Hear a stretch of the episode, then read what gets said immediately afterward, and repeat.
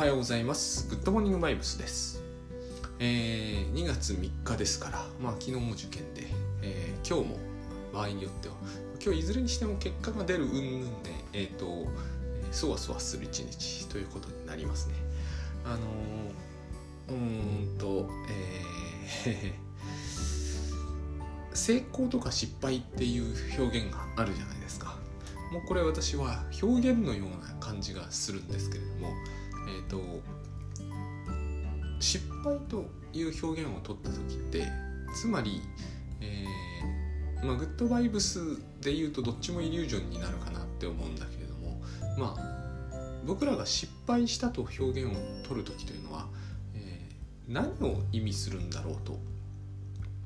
最近ちょっと、えー失敗がテーマにあちこちでなっていて、えーそれぞれの何て言うんですかね、えータスクシュート文脈における失敗とかライフハック文脈における失敗とか、えーそれこそ受験文脈における失敗とか様々あると思うんですね。人生文脈における失敗とかですね、えー、と本当は失敗というのは、えーその人の価値観があるからその人その人の価値観があるから客観的には決まらない言葉なんですけどもね、えー、とこれが、えーなぜかこの言葉多分罪と罰と似てますよね。あのインパクトが強すぎて客観的に決まるような気がしちゃうんですよね。あの何をもって失敗成功とするのかって言うじゃないですか。でもあの、えー言ってる人って嫌がられてると思うんですよ。失敗と成功は自明だと皆さん思っているんでね。ところが、えー、とその自明だの中身が一致してないと思うんですよ。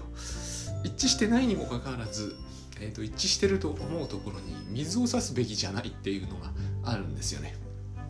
あるような気がします。あのえっ、と受験は一見大変分かりやすくできているわけです、えー受かれば成功だしそして受かった学校の偏差値が高ければ高いほど成功だし、えーそうでなければ失敗なんだけどあとあのこれがですねまあ戸畑海人さんが「心はどこに消えた」でも書かれてましたけども、えーと下手な学校に受かってしまうと後々すっごい後悔することになるわけですよ。私はそ割とその気持ちはよくわかる気がするんですね、えー私は受験であまりにも成功してしまったので、えーかなりその後厳しいことになったんですね。でここら辺の文脈を聞いてあそれは人生的には失敗だねって思う人もいると思うんですよ。この辺のところを早く決めたいっていう心理があるんですよね。私はえっと入った学校が、えーていうんですかね。まあその学業レベルで言うと極度に私より高すぎたんですよ。そういう意味では失敗なんだけど終わった後で考えてみてあの中学高校は失敗だったかというと何とも言えないんですよね。すごい面白かったですしね。それを、えー、と旗で旗で決めるのは無理なんだけれどもあの経験しないとできませんからね。でも決めたいという気持ちってあるみたいな。それが難しい難しくはないんだけれどもあのグッドバイブスでいう話のえっ、と最後まで決まらないというのは、えっと最後まで決まらないし最後になっても決まらないかなとも思うんだけれども最後まで決まらないというのは一つの方便なんですけどねきっと,、えっと最後になれば決まるぐらいに思っておかないとやっぱりこれは決めたいという気持ちが、えどこかで強く働いているという意味なのかなと、えそういうふうに最近少し、思うところがあるんです。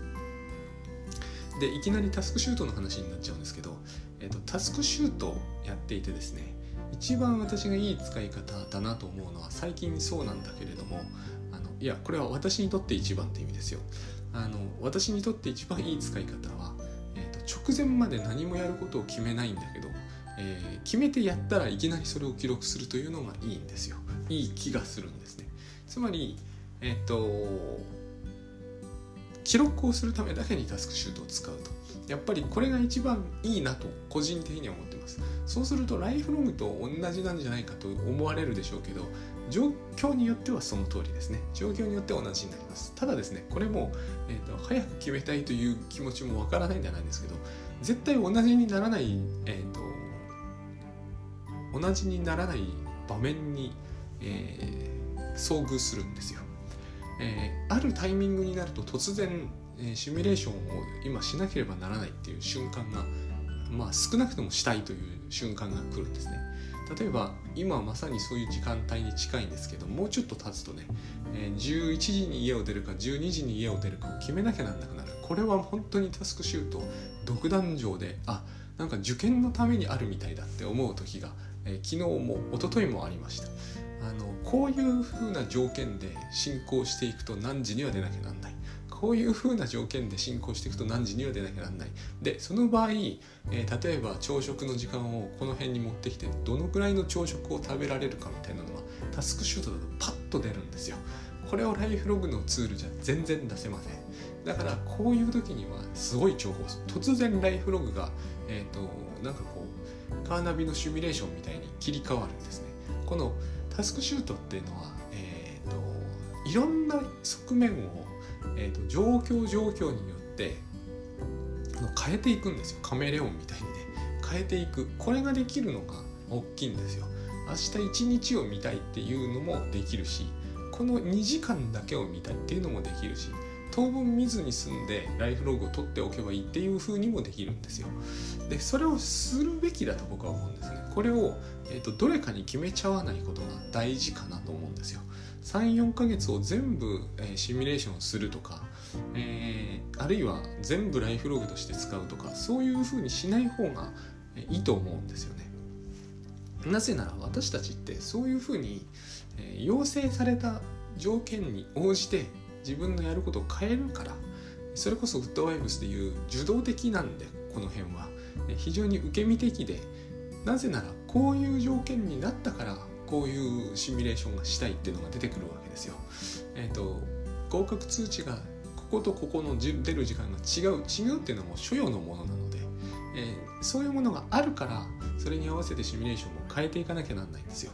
これを何ヶ月も先に分かるかというと学校が決めるまでは分からないわけですよねこういうことは。ちなみに学校が決めたとしても繰り上げ合格という問題があるのでで繰り上げ合格を事前に組み込むことなんて無論到底できないじゃないですか。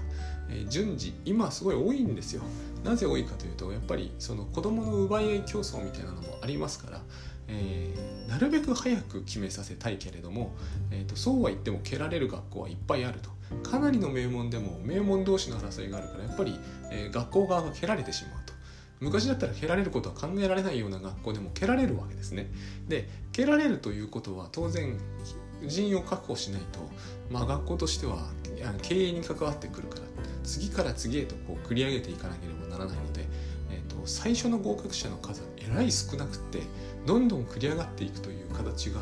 結構あるんですね。なんかこうドラフト会議を見ている感じなんですよねあれはね。ある意味では。だから、えー、そういうのを事前に組み込めとか全てをけあの計画しておくとか最悪の事態に予測するとか無理なわけですね土台、えーと何をもって最悪とするかはこの場合全然決まらないしえーと、全てが相手次第で決まっていく。でも人生って全ては基本的にこういうふうにできていますよね。ドラフト会議だってそうですけれども、えーと、相思相愛とかって言いますがあのそうそう簡単には球団も12個もあるし順位も何個もあるわけであれほどの能力があってもですね結局こうああいう非常に大事な場面で受け身的になっていくんですよね。つまり能動的にえー、ライフスタイルを決めるほど、えー、ベターなライフが送れるというのはいろんな結構目に見える、えー、大事な事項ですら無視していかないと成り立たない考え方だと思うんですよ。そういうふうに考えてみると、えー、基本としてはですね僕が思うにタスクシュートはあの直前まで何をするかなどというものは決めずに置くのがいいと思うんですね。で、えー、この失敗という話例えばライフタスクシュートでも失敗というのは私は文脈次第で変わってくると思うんですけど例えば、えー、書いてあることができなかったとこれは、え、人によっては失敗なんでしょうけれどもわからないわけですよね。それこそ最後まで決まらない。少なくとも、えー、一日が終わるまでは決まらないと思うし私が思うにやっぱり人生終わるまでは絶対決まらないと思うんですよ。書いてないことをやあの書いてあることをやれなかったというのが悪いことかいいことかはわからない。で決めたいという気持ちっていうのは、えー、出てくるのかもしれません。ならば書かないことだとなって私はそういうふうに言いたくなるんですね。でこれが極端だって言うんですけどそうは思えないんですよね。書いたことにいたずらに左右されるぐらいなら書かない方がいいと思うんですよ、えー、ここで何でもいいんですけれどももう本当に何でもいいんですよ、えー、プレゼンの準備って書いておきながらそれをしなかったと。それがどうして失敗と言えるのかと。しない方がいいプレゼンができることもあるかもしれませんしそもそもですねえー、例えばじゃあしてプレゼンはオミクロン株のせいでなくなりました。この場合失敗なのかというと難しくなってくるじゃないですか。この場合成功なのかというと,、えーと、これをやってるような人は時間をもったいないっていうのをすごく気にするんででは、えー、オミクロン株があったから中止になったプレゼンのための準備をした時間は無駄だったってことになりますよね。何らかの意味で。少なくともプレゼンが行われたという状態に比べるとこの分の価値は下がりますよね。この種の、えー、評価を何のために下すのかということなんですよ。どう考えてもこの種の評価をわざわざ下すとすると自分をがっかりさせるためってことになっちゃうと思うんですよね。えー、それいらないような気がするんですよ。えー、もちろんですね、はい、ここのところ受験でこの論争に私もついつい感情的に巻き込まれちゃうんだけど、えーと、もちろん、えー、悪い風に思っている方が自分に緊張感が与えられるというこれはもう倉園さんが繰り返しこうまあ、えー、抑止しているというのかなブレーキかけているような発想なんだけどこれは本当根強いんだなっていうのを、えーと、場面場面では感じますね。あの何て言うんですかね自分が緊張しない油断するってことをものすごくやっぱり警戒している、えー、精神ってあってまさにうちの、えー奥様なんですがあのもうなんかなんて言うんですかねちょっとでもこう気持ちよく受験をすると失敗するって思っちゃうんですね。私は周りを見ていて全く逆だと思うんですけれどもあのなんて言うんですかね、えー、本当に最高学府行くような連中がゴロゴロいた時代もあったんですよ私は。そういうコースにもいたから。そこら辺の人子供たちっていうのが、えーと常に自分を謙虚に見て油断しないように油断しないようにしてるっていうかっていうと程遠い感じがするんです。全く逆っていうあの野球選手とかでもそうじゃないですか。やっぱりそういうもんだと思うんですよ。競争で基本的に勝てる人たち勝ちまくってきている人たちの精神状態というのはやっぱりある意味強気一点張りに近くてだってそりゃそうですよね。他の普通の人たちと比べると自分圧倒的に秀でてるんでその圧倒的に秀でてる人なの集団の中でも圧倒的に秀でてる人ばっかりなのにそんなに謙虚で弱気なのが本心だというのがむしろ不自然だと思うんですよ、えー、まして10歳11歳ではね。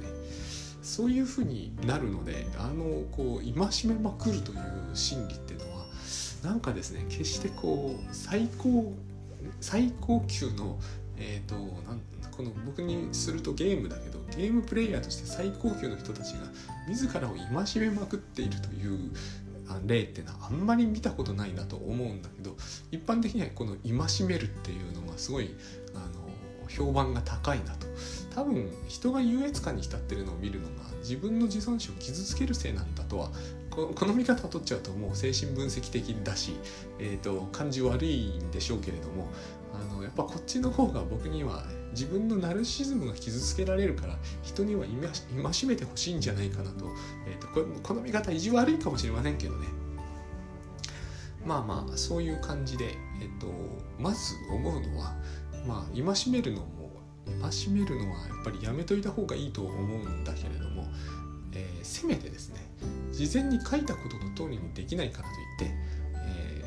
ーとがっかりする。そのその自分をがっかりさせる目的で何か書かない方がいいと思うんですよ。それをやるのは本当に簡単ですよね。ハードル超難しそうなことを書いといてできないでしょう。だからすぐにがっかりするじゃないですか。それをやるのにどどこにこう、えー、客観性を求めようというのかと。で全く逆の方面もありまして書いてないことをやっちゃうわけですよ。書いてあることをやれないのと書いてないことをやっちゃうのは全く同時に起こりますよね。これも失敗に見なされがちなんですけれどもえっと すいません。これは全く問題ないと思います。でこれもですね失敗しているかどうかはやっぱり結構決まらなくてですね、えー、私先日だいぶ前ですけれども、えー、瓶をえー、粉々に割ったんですよ、まあ、不可抗力ですけどね。あの時は失敗ですよね。ところがですねあの事件があった以来あった日あたりを、えーと、あの事件があった日あたりからこっち、うん、非常に減っているんですよね妻とのいさかいが。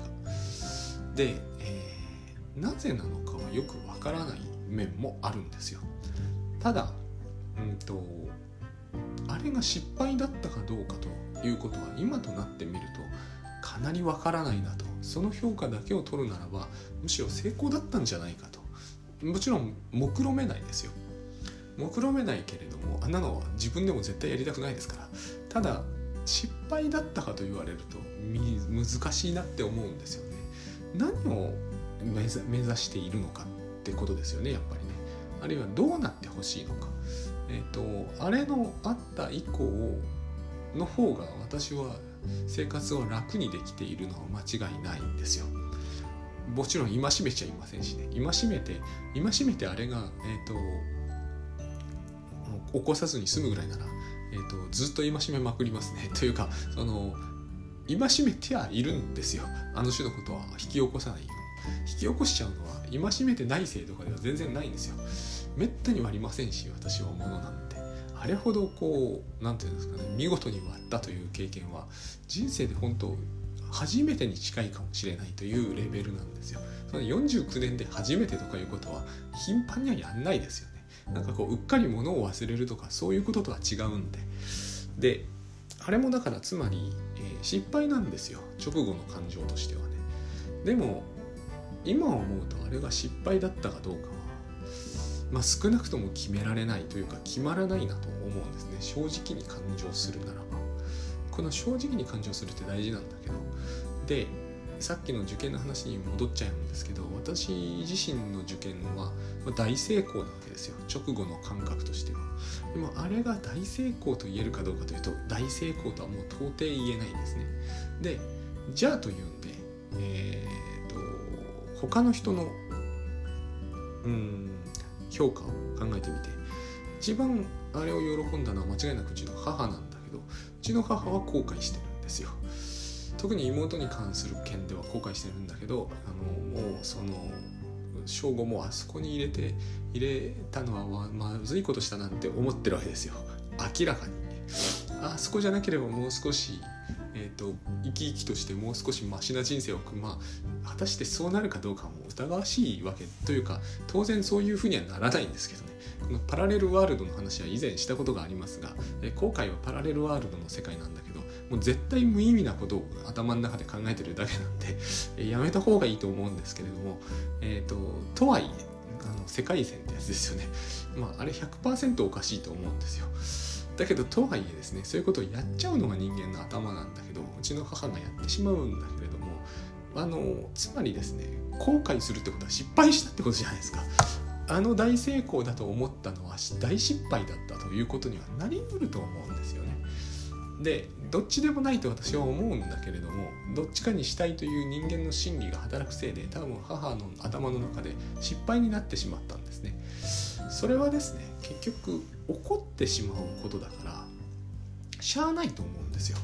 うん、あのその人に向かって失敗したわけじゃないって一生懸命言い募ってももはや無駄だと思うんですよね。母にとっての成功というもののイメージから遠くかけ離れてしまったためにそのイメージを持つのやめろって言っても、えー、持ったのはもう30後半の頃でしょ今はもう70過ぎてるわけでえーと、無理ですよ。そのようなことを今更言ったところでですね。まあ聞いちゃくんないしねそんな話は。つまり成功は失敗になったわけです。私の中では成功は失敗だか成功だかわからんものになりましたけれども、えーと、だからうちの母は今言うわけですよ、えー、あの孫に相当する私の娘の受験でもほどほどにしとけと。つまりこれこういうふうになるんですよ。人ってのはね。これを考えるにもつけてタスクシュートの成功失敗を直後に評価するのは、えー、甚だ難しいんじゃないかなと思うんですよね。というか到底無理だろうなと思います。えー、それが客観的に決まると思うところに、えー、穴がある気がするんですよ。えーと、みんな主観的につけてると思ってると思いますが、えーとその地図っていう比喩が時々タスクシュートに出てるんですねカーナビとカーナビとよく似てるんでカーナビは例えとしては使いやすいんですね。ただ地図がないっていう話を無視してるんですよ。あれは未来のことについての言及が含まれているんで、えーと、未来は一一寸先は闇ですよ。闇は地図ない。地図がないから闇なので、えーと、地図のないところの目的地を設定してそのシミュレーションをしてるというしてるとしてもですねやっぱりそれは、えーと、闇なんですよ。それに対してこう評価をするあるいはシミュレートを取るというのは、えーとできそうに見えるシーンもあるんですよね。だから私もその出発時刻について今日はやるんですけれども実際にはできちゃいないんですよ。確定事項だと思うことが大きな落とし穴ですよね。だって今震度8とか南海トラフとか来たらどうするのかと。どうしようもないんだけれども、えーと、そういう起き起きたという話になればですね起きたことが現実なんですから起きてない現実が地図でしたっていうのはもうデタラメですよね。建物が建っていないところに建ってることにしておいていやいやいや建ってるはずだったんだよっつってもダメなわけですよね。建ってないのが現実なんで両方は取れないわけです。だから本当のところいかなるシミュレーションもできないんですけれどもまあしょうがないというレベルはあるわけですね。ただ日常からこれやっておく必要はないと思うし、まあ、実際できないことをやっているわけですしでできてもいないんですよ。できているような気がしている。できているような気がしているだけのものを使って、えー、わざわざ自分をがっかりさせることはないんですよね。もしこれでがっかりするとしたらそのがっかりもバーチャルだし、えー、戒めもバーチャルだし、えー、警戒心もバーチャルです。のはずですよ。事実に立脚してるわけではないのですから。だからこの辺のことをですねえっ、と意識をあまりあのタスクシュート中心に持っていかれないようにするためにはえーと、むやみに書いておかないことだと思うのと,、えーと、書いてしまったとしてもその通りにやろうなんて思わないことと、えー、その通りにやったかやらなかったかを評価の基準に持ち込まないという必要があると思うんですよ。だから書かれた通りにできなかったか書いてないことをやってしまったかについて、えーと、いちいち、えー、何かを考えないとただただやったことの記録は、えーとなるべく正確に残していくという形を維持してさえいればですねえっ、ー、と書いてあることは全部終わるんですよ。これはちょっと今飛躍させましたけれども書いてあることが終わらないのが当然っていう話には私は乗れないんですね。タスク管理においては書いてあることは全てやれるというふうに思います。でそこに成功と失敗を持ち込まないことが大切まして、えー、がっかりとかは論外で、えー、がっかりするいかなる理由も今言った通りないんですねあのイメージとしては、えー、虚空の未知の宇宙に実際そうなんで未来ってのは未知の宇宙に向かっていますと。どこへ行くのかもどこにいるのかもよくわかんない。ただ来たところの記録だけは 残っていきます。でこれは未知なんで、えー、私がこれから何をするのかは本当のところはわからない。わからないんですけれども、えーと、やってみるといくらか分かってくるわけです。これを何、えー、て言うんですかねデジタル記録上につぶさに残していくことで、えーと、もし同じようなシーンに見えるシーンが出てきた時には、えーと前と違ったことができるかもしれない。それをですね、えー、いささかこう補助輪付きでやりやすくするのがタスクシュートなのだろうとこの時間軸で見た場合。でこればっかりやってるとですね特に書かれたことばっかり見ているとその評価がリアルに見えてきて、えーと、この自分がいる空間の方を手よく無視するようになります。よく考えてみると例えばですが受験のこう成否にも長らく私は実母の評価というものを組み込むことを忘れてたんですよ。考えてみればあれは実母の思考によって意向によって始まったことだったはずなのに気が付くと私は自分が入った中学について成功だったか失敗だったかを自分自身の体験だけを検討に入れてたんですね。でもいくら私があれが成功だったとした言ったとしても、え、母にとってそうでないならばトータルプロジェクトとしては成功じゃないわけですよ。社長がノーと言ってるプロジェクトみたいなもんです、まあ、この辺難しいです。確かに。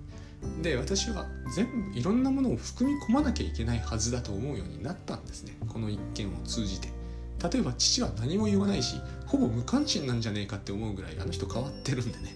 あの思うんだけど。でも父だって何か思うところあるはずなんですよね。結局経済的には全部父が持ったわけですからね。で父の意向を考えてみるとどうなんだろう。あれは成功だったか失敗だったかっていうのを父親を含めて考えるとどうなるだろう。一気に複雑になります。ほぼ答えは出なくなります。なぜなら彼は情緒的にどうも思ってないように見えますからね。でまあそれこそ妹はどうなのかと。